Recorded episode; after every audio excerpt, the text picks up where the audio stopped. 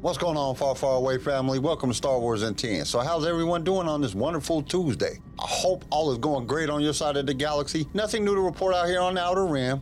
Well, I did go to the neurologist yesterday, and basically, I'm in the same spaceship. She really didn't tell me anything new. At this point, it's just a waiting game. But they are sending me to get a lumbar puncture, and they should be able to tell if I have multiple sclerosis or not, which is a good thing. I just wish they would have done it sooner. But I'm a podcast host, not a doctor, so I don't know the procedures that they gotta follow. I just know that I've been in pain for four months, and I wouldn't wish this on my worst enemy. Okay, enough of all that. You didn't come to hear about my issues. You came to hear what's happening in this story. Because when we left off yesterday, Set and the Huntress were going at it. I mean, they were going at it. All because he wanted to steal her ship. So let's see what's gonna happen next. And how do we do that? By dropping the intro. What will you have? You are now tuned in to a Star Wars show, so just sit back and ready to flow. Clear your mind of what you know, and let the force be the course of where we go. As we take this journey far, far away, now let's hear what Darth Vader has to say. We would be honored if you would join us. Bane could still feel the lingering effects of the drugs in his system. He'd done what he could to burn them away with the fire of the dark side. But the Sith were not as adept as the Jedi at cleansing their system of impurities. The last dregs of the chemicals would simply have to break down naturally over time. Until then, he would be at less than full strength, a fraction slower in thoughts and actions, less adept at wielding the power of the Force. And he was still without his lightsaber. Despite all this, he was confident victory was only minutes away. The alarms were still ringing throughout the dungeon, but he knew there would be no guards rushing in to answer their call. The few mercenaries who had survived his attack were in full retreat, leaving Caleb's daughter defenseless. Sometimes vengeance needed to be cold and calculating. There were times when it was better to be careful, patient. But sometimes retribution could not be deferred. Sometimes action needed to be fueled by anger and hate. It needed to burn with the heat of animal emotion. Peace is a lie. There is only passion. Through passion, I gain strength. Through strength, I gain power. He could sense he was closing in on Sarah's location. His stride quickened as he marched purposefully down the empty corridors toward his revenge. Through power, I gain victory. Through victory, my chains are broken. He had been careless, weak. He had allowed himself to be captured. He had let himself become a victim. For that, he had suffered. But now he was strong again. Now it was someone else's turn to suffer. Des! A voice from behind him shouted over the alarms. The mention of the name he had left behind 20 years ago caused the Sith Lord to stop dead in his tracks. He turned slowly and found himself face to face with the dark skinned woman who had aided his escape. She was breathing hard, as if she had been running. Her pants were torn over the left knee. The edges of the rip were bloody. Her face was a mixture of conflicting emotions fear, desperation, and hope. Do you remember me, Des? It's Lucia. For a second, Bane simply stared in confusion at the woman standing before him. Then he began to think back to his youth, to a time when he was not Darth Bane, Lord of the Sith, but rather Des, a simple miner from Apatros. The memories were buried deep, but they were still there. The weekly beatings from Hurst, his father, long, grueling shifts digging cortosis from the rock while choking on clouds of dust stirred up by his hydraulic jack, his escape from the misery of Apatros, and his assignment to the Gloomwalkers. It was like trying to recall a dream upon waking. These were scenes from someone else's life. They didn't feel real to him. But as he cast his mind back, other memories began to surface. Long nights sitting watch on Trandosha, forced marches through the forests of Kashyyyk. Stirring up the ghosts of the past brought back the face of Ulabore, the cruel and incompetent commanding officer who had inadvertently turned Des over to the Sith and set him on the path of his true destiny. But there were other faces too the men and women of his unit, his brothers and sisters in arms. He remembered the blue eyes and cocksure grin of Adenar, his best friend. And he remembered a wide eyed junior trooper, a young sniper named Lucia. Bane had intelligence and foresight.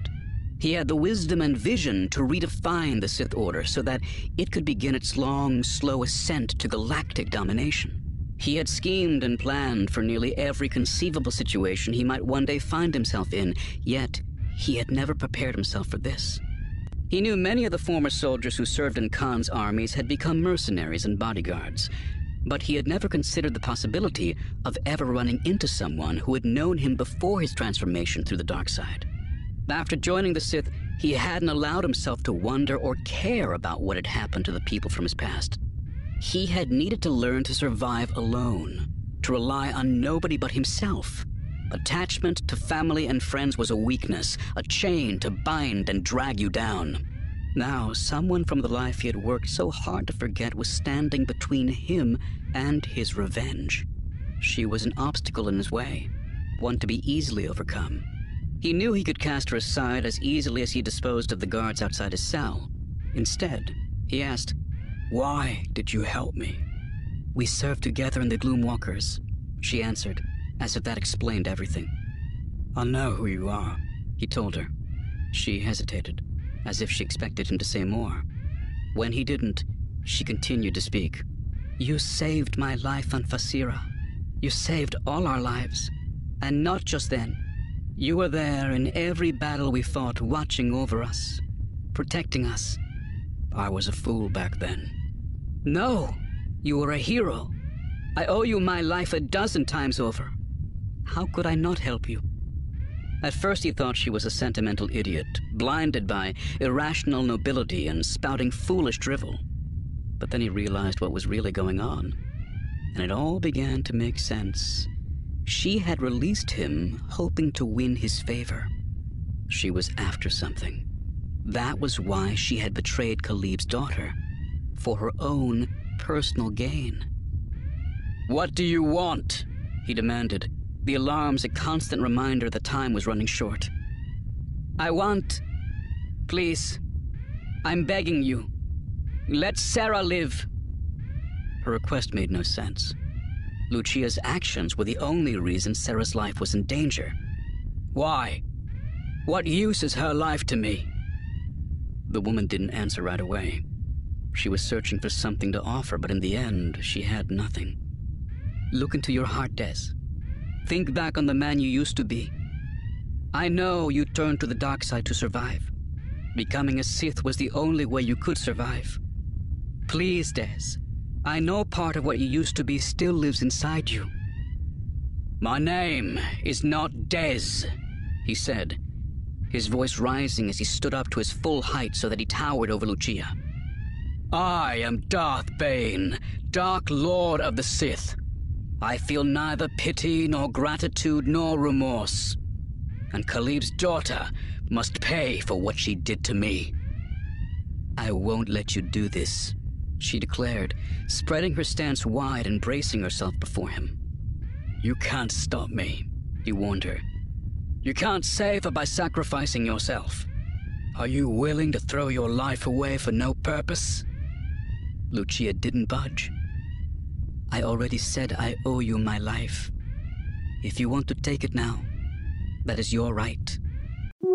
Okay, this part jumps to Bane, and he is not happy. He is angry with himself for being weak, allowing himself to be captured. At the same time, he is dealing with the drugs in his system. But he knew he was getting close to his prey. But before he could get there, he hears a voice call out his childhood name. When he turns and looks to see who it was, it was the woman that had helped him escape. He thought back to his past and he remembered who she was. This is when she begs for Sarah's life. Bane tells her plainly he is not Des anymore. He is Darth Bane, Dark Lord of the Sith, and he will show Sarah no mercy. Lucia tells him that she will not let him hurt Sarah, and she would die to save her friend. Bane is puzzled by this whole situation. He tells Lucia that it was her actions that put Sarah's life at risk. Then you want to beg for her safety. That is just foolish. But Lucia stands her ground, and that's where the part comes to an end. I think Bane is about to take her out, but we will have to wait until tomorrow to find out what happens next. We hope to see you there.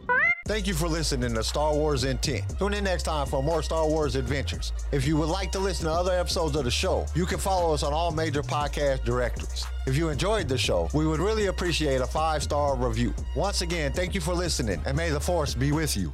Star Wars in 10 was created by Kenai Shed and is distributed by Swaycast Network. This show was produced by Pigfield Media, sound designed by Theodore Thompson, research by Leslie Schneider. I am your host, Kyle, and we will see you next time in a galaxy far, far away.